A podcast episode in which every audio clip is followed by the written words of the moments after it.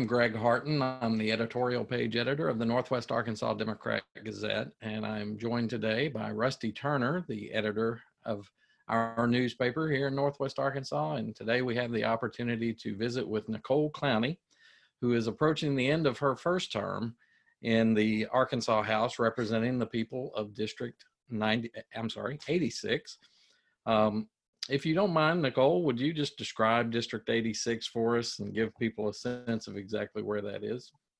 Sure. District 86 is um, really downtown Fayetteville. So my family and I live in Wilson Park. Um, Wilson Park, the historic district, the University of Arkansas, that's all District 86. My district then extends west, kind of out Wedington, um, but it's only Fayetteville. So um, while Fayetteville has three representatives, my, my district is only Fayetteville.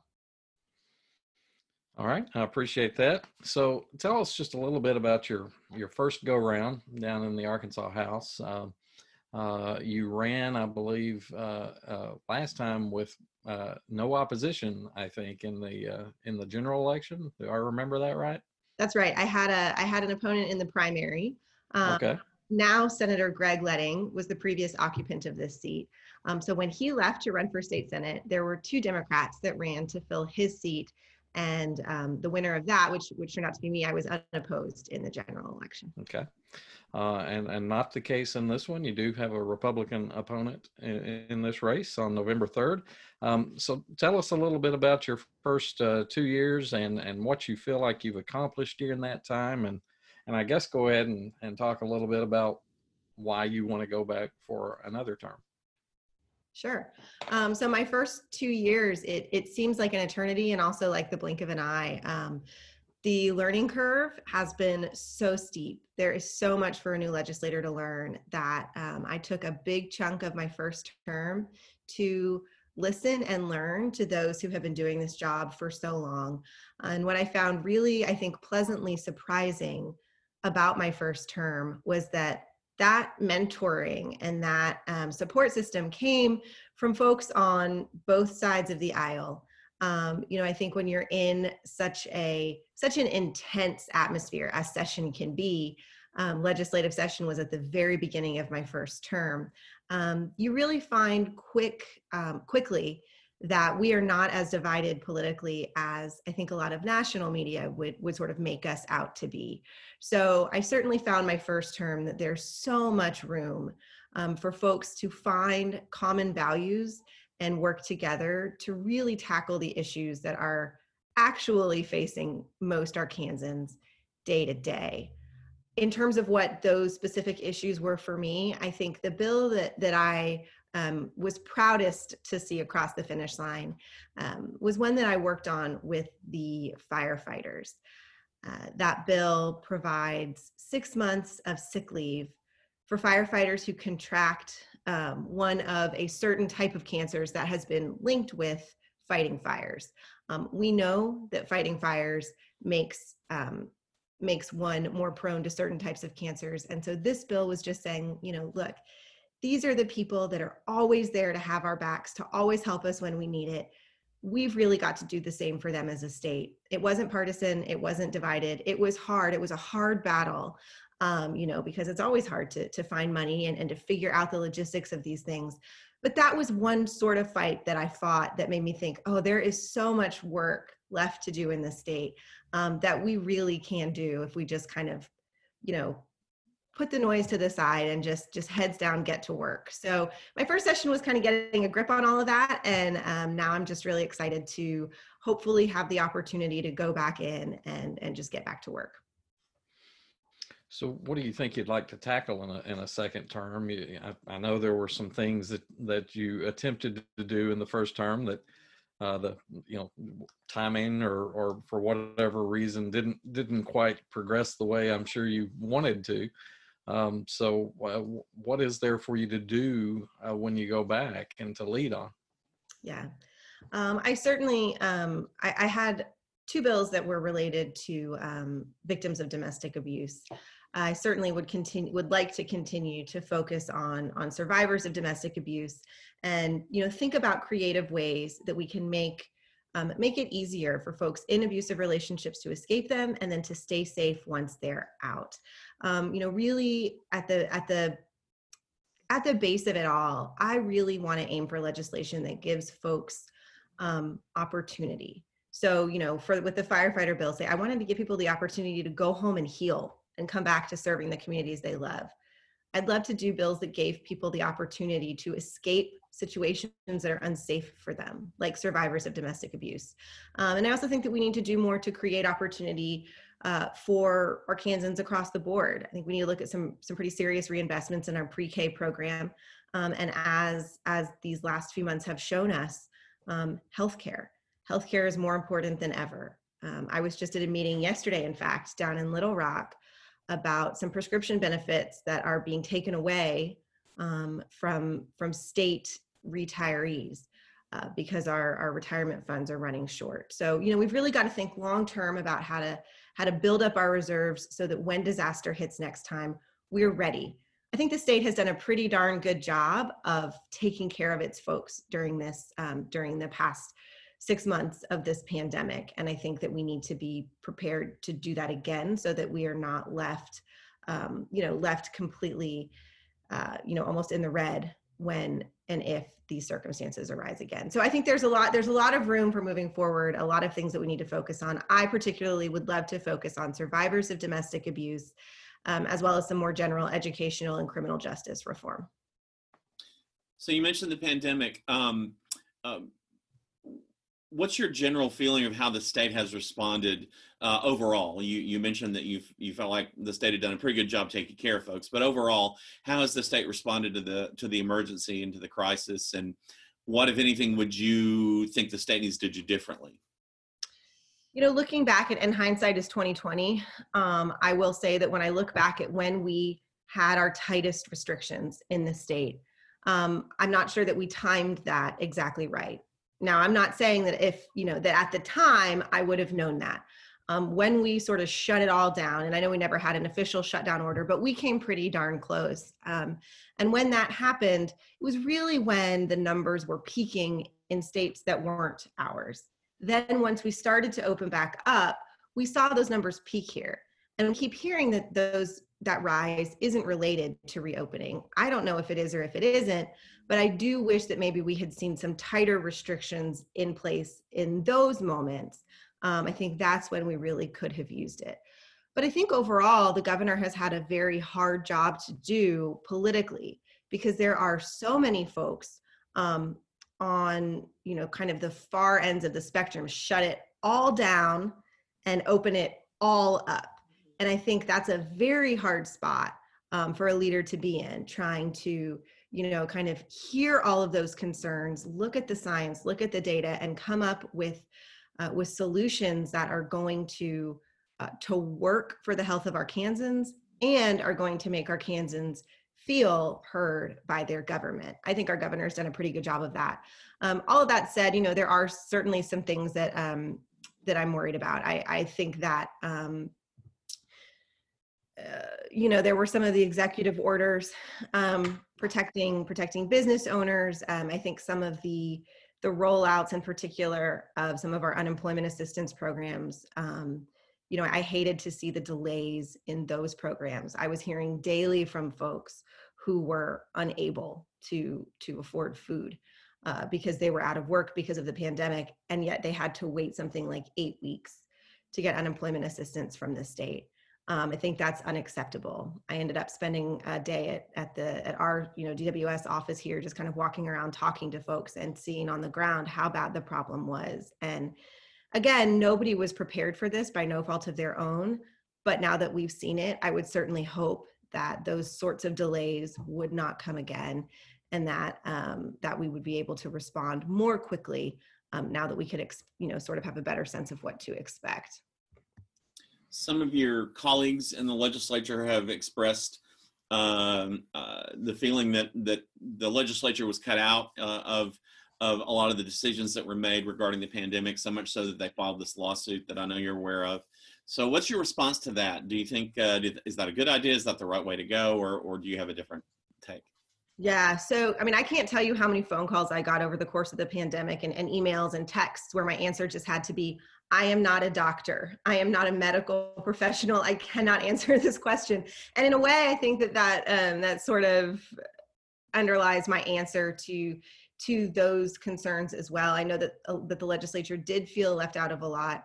Um, but also i'm a, you know i'm aware that this is this is a pandemic that needs rapid response by public health professionals um, to my knowledge, I think maybe we have four or five of those in our state's legislature, but certainly not 135. And and so in those really specific, um, you know, when those decisions are limited to the pandemic and to a time frame that is limited to the duration of the pandemic, I'm certainly comfortable leaving those in the hands of of public health officials.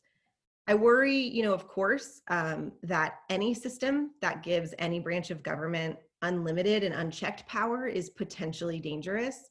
Um, and there are some decisions that I think the legislature, um, like the one I was just talking about with the retiree benefits, um, I think that some of those decisions the legislature needs to be brought in on earlier. Um, I would hate to see uh, the pandemic emergency um, those those powers kind of be broadened um, wider than they need to be in order to address the narrow circumstances of the pandemic. Okay. Something that we've been going through uh, really alongside the pandemic is the tension in our country uh, with race relations and law enforcement. Uh, what do you feel like the role of of a state legislator is? Um, you know, given given the very difficult time that our our nation has faced with this, um, if if you go back for another term, how do you expect that to kind of bubble up in our in the conversations in the General Assembly, and uh, and where would you like to take that? Yeah. So I, you know, I, I think that it's a great way that you phrase the question, what is the role? Um, because I think that there are so many voices that are in the public arena right now that are valuable for different reasons. And I think that we all have a role to play. I think we are coming to a real um, a realization that there are systemic inequalities that we have been either blind to or maybe not motivated to actively fix as leaders up until this point. And the question is, um, you know how do we cope with that now? And i think that there's room at the table for all voices. I will never as somebody who who does not have to um, to bear the experiences that so many of my black and brown constituents and friends and neighbors have had to bear i would never dream of telling somebody how to react to what it is that they experience. But what i can do as a leader is think of ways that we can take all of the voices that, that I'm hearing, how we can take all of those perspectives and think about how to productively move forward. You know, I think that um, there is so much appetite right now for really responsible um, changes in law enforcement. I feel very, very fortunate to be from Fayetteville, where, and of course, you know, no department is is without you know any problems, and and I don't think that Chief Reynolds would say that Fayetteville was without problems, but Fayetteville is such a leader in this state in terms of, of good relationships between law enforcement and the community, in terms of really, really valuable training that makes a difference. Um, one of the places that I think we saw that firsthand was at the, uh, the rally in the days following George Floyd's uh, death. We saw law enforcement and Black Lives Matter protesters and, you know, everybody from, you know, every side of this issue come together and just for a moment say, okay, we are going to move forward together.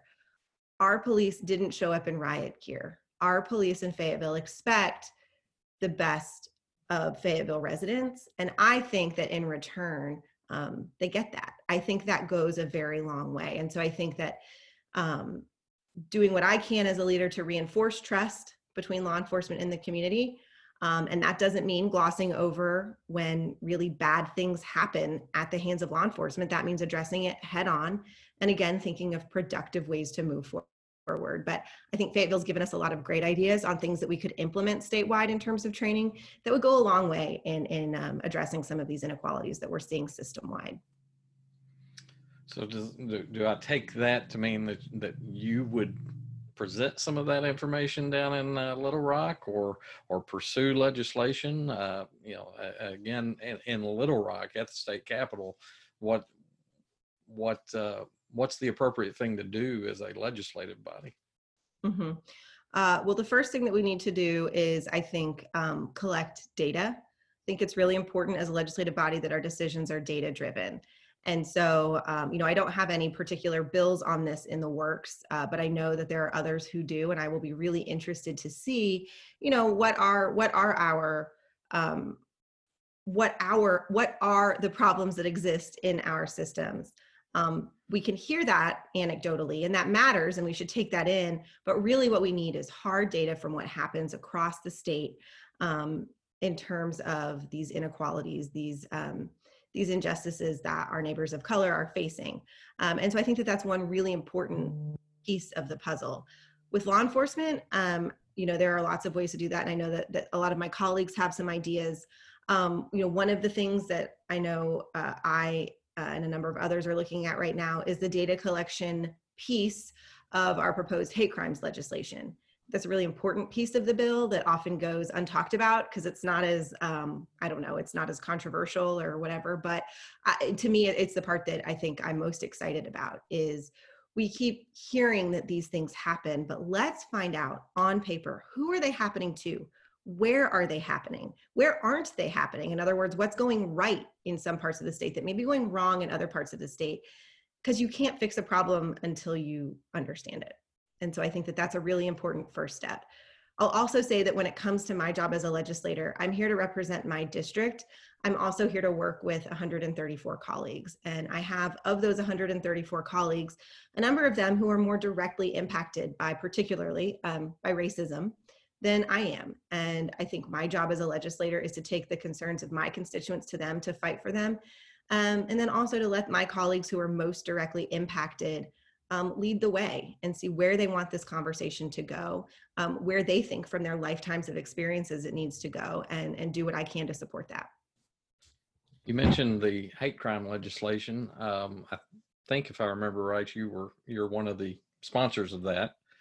Mm. um, uh, uh, bipartisan legislation. Why do you feel like that's uh, something you uh, wanted to take the lead on?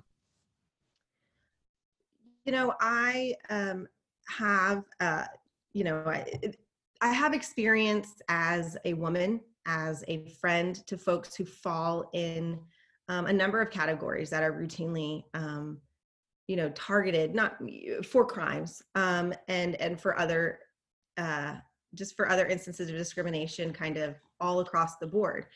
This hate crimes bill is limited to crimes, and I think that that's really important to emphasize. This is only about crimes. This was important to me because I was hearing concerns from my constituents who were calling me, um, you know, all spring and summer long and saying, I just wish that I could feel like things that we're seeing happening across the country wouldn't happen to me here but I don't feel that I know that that our state government really cares if they do happen to me. Um, and I thought, you know, this is something that it's time for us to take the lead on. It's time for us to say, without a doubt, um, everybody deserves to feel safe here. Does that mean that crime will no longer happen in Arkansas? Does that mean that we will eradicate hate? Of course not. What it means is that you've got a leadership that says it is unacceptable within our borders to target somebody who lives here because of you know these qualities of just that are fundamental to who they are um, it, we do this with other um, with other groups so for instance we've got um, a law on the books already in arkansas that enhances penalties if folks target law enforcement officers or um, other first responders based on their status as a law enforcement officer or first responder.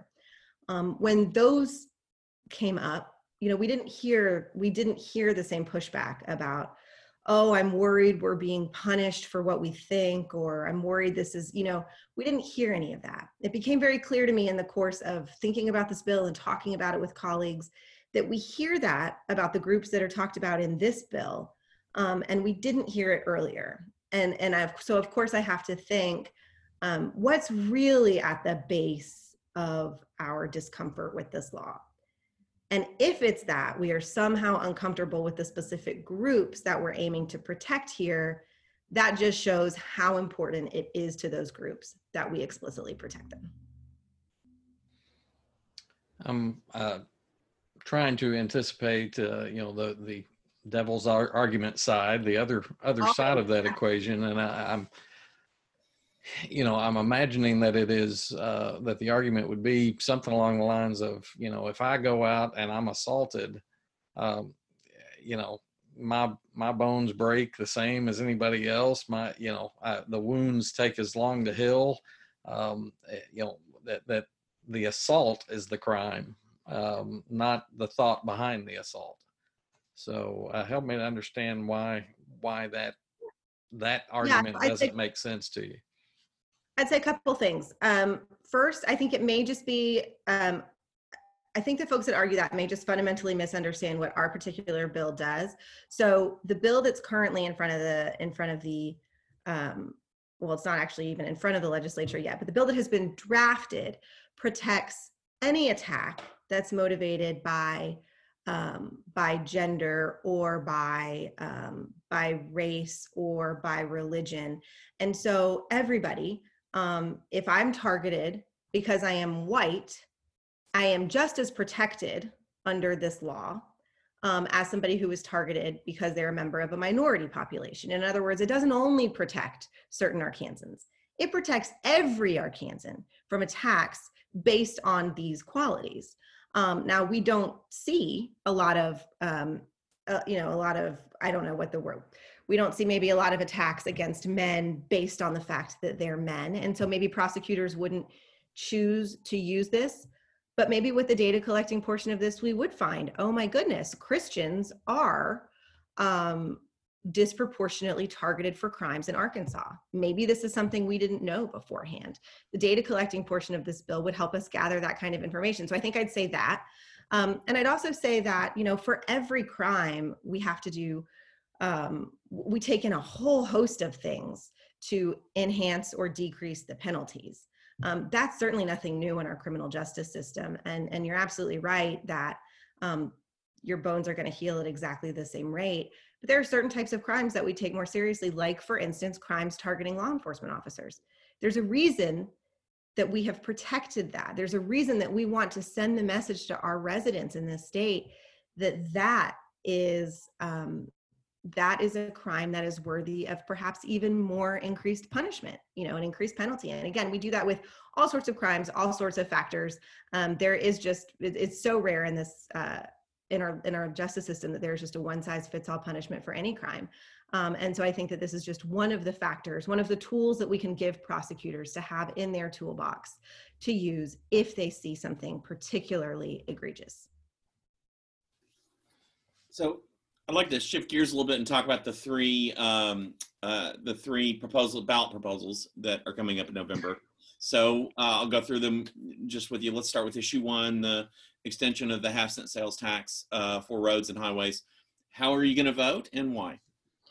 I'll vote yes on issue one. You know, I think one of the things that I've really, I said being in the legislature was a steep learning curve. And for me, one of the things that, um, that it really opened my eyes to was how different the struggles are for folks in different parts of our state.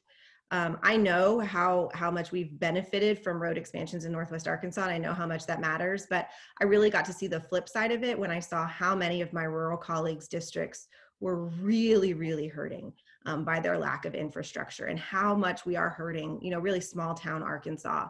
Um, and that's an equity issue to me. Um, and so I, I voted yes to, um, sorry, so I will vote yes um, on issue one when it comes up uh, before me in November. I don't think it's the perfect answer. Um, you know, I think sales tax is inherently a little bit problematic um, because it is, you know, it is regressive. Uh, but this is the funding that the legislature voted to refer to the people. Um, we've got to get this funding from somewhere, and you know, I would hate for it to to. I would hate for us to have to dig into our other coffers, um, and I think that this is just this is critical funding that needs to pass. So I will vote yes on issue one. Okay. And issue two is the the proposal that would change the way uh, re- change restrictions on on serving in the legislature, terms serving in the legislature. So instead of a 16 year maximum, you can serve in the legislature 12 years, take four years off, and then come back for another 12 years. So uh, what what's your thinking on issue two? How will you vote and why? You know, I am actually um, I'm really I think that any vote on issue two would sort of be reasonable, if that makes sense. I know that's probably the wrong politician answer. I should have a very firm response and I should accept no alternatives. Um, but, you know, I think that um, 16 years as a legislator, uh, I think that's a pretty healthy amount of time. Um, I certainly see the danger in term limits that are too short. When they were six years in Arkansas, I know um, how many good folks were bumped out before they really should have been. And you know just seeing the the reality of the ins and outs of how it works down there you know the, the first term and the third term i think back in those days um, were almost sort of a wash and really that gave you one term that term in the middle to really get everything done you needed to get done. I think that ends up giving lobbyists and other you know um, folks that are that are down there all the time have those connections have that um, institutional knowledge i think it ends up giving them an outsized advantage in the political process. And so I do think term limits can be too short. Um, I will, I, you know, I, I, right now I am planning to vote no on the term limits because I think that 16 years is a good amount of time. Um, and, I'm, and I'm happy to serve those 16 years and then be all the way done without taking four years off and coming back. Um, but it's not about what what's best for me. It's about what's best for government in Arkansas. And, um, you know, I think whether those term limits are 12 years or 16 years, um, there are reasonable arguments to be made in favor of both. Um, but I think anything shorter than 12 years, and you really do start to look at giving um, lobbyists and other groups too much power in Little Rock. And then uh, issue three, the the proposal that would um, uh, change the rules on on how uh, citizen initiatives make it to the ballot. Uh, how do you feel about that one? Uh, yeah, so I'm a no on issue three. I think that we need to make it. Um, I think you know Arkansas has always been. Um, it was designed to be a very populist state. Um, I think that issue three, while it's being framed as, as taking away power from out of state groups, ultimately what it does is it takes away power from from folks in Arkansas who want to get something on the ballot. It makes it much harder to get something on the ballot without a huge amount of money um, and resources to to get these various um, thresholds met. Uh, it makes me very nervous that uh, it happened in the wake that this was brought to the people, in the wake of a couple of things passing on the Arkansas ballot that I know a majority of legislators didn't like. Okay, listeners, I wanted to uh, let you know that uh, Zoom dropped our recording at this point, and uh, we had a uh, what I think is like a 10 or 15 second break before it picked up the recording uh, in the middle of her answer to this question on issue three. Uh, so right after this, it picks right up and continues to the end of our interview. But I wanted to make sure you were aware that we had a technical issue, as those things happen sometimes, that uh, prevented the recording of her complete answer. But we did just miss a few seconds of it. So now we pick up where the recording uh, picked up again. Speak. Uh, so the um, tell me what you'd like to see happen with that. Do you think that's the the the role the state ought to ought to take uh, in in terms of protecting the Buffalo River? Yeah, I'm certainly in favor of it. You know, the Buffalo is something that is so important to my district and my constituents, and it is such a jewel of our state that um, that once it's it's uh, past a certain point, we won't be able we won't be able to do anything in retrospect to get it back. So we've got to be smart. We've got to be forward thinking, and I think a permanent moratorium would be um, would be a really wise way to get us there. I know it's something that I hear about anytime I have an event, anytime I ask for public input. I cannot tell you how worried the folks are in Northwest Arkansas about preserving the Buffalo River, um, not just for the enjoyment that it brings to to our lives, which it does, but also to all of the good things that it brings um, that it brings the counties who get so many visitors um, from across the country who want to come and experience um, how magical that part of our state is. So yes, I'm certainly in favor of a moratorium. Um, and then lastly, uh, for me, um, uh, give us just any final thoughts on what any issues we haven't asked about that you think are, are critical, particularly to this election, uh, where voters will be going in and, and have a choice to make at the ballot box. Um, uh, give me your sense of, of anything we haven't asked about that, that you think is important for uh, voters to keep in mind. You know, I just think that um, it, this isn't so much of an issue as it is just just a general observation. But I think that we have seen so much of what can happen on the national scale if we let um, if we let our worst instincts take over. I think for me, what I'm looking for this election and, and the people that I'm voting for, um, and in the things that I'm voting for are, um, you know, how do we bring back or how do we conserve, you know, keep leadership that is compassionate, um, that is above kind of the typical party back and forth, and that is just here to want to help, to make a difference, and to hear the concerns that folks are facing on the ground every day. Nothing has taught me more about leadership than the last six months trying to serve through COVID. Um, realizing that at the end of the day, when it's a matter of life and death, um, the things that matter most to people are good information and leaders who are willing to listen. And I think that the importance of those two things cannot be overstated. Um, COVID will continue to, I think, dominate this next legislative cycle. Think about the kind of leaders you know that that you want that you know that Arkansans want um, to lead them through these times. I think that's what uh, it's harder to articulate, but I think that that's something that is going to be driving a lot at the ballot box this November, and is something that um, that we should continue to talk about because this is far from over, and and the types of leaders that that emerged um, during this crisis, I think will play um, play a big role in the next few years. So. Okay, well, Rusty, any further questions? No, I don't. Uh, Nicole, thank you very much for your time. We appreciate you spending some time with us today. Thanks, y'all. Yeah, yeah, we appreciate it very much and uh, uh, enjoy the rest of the campaign. Thank you. Okay, take care.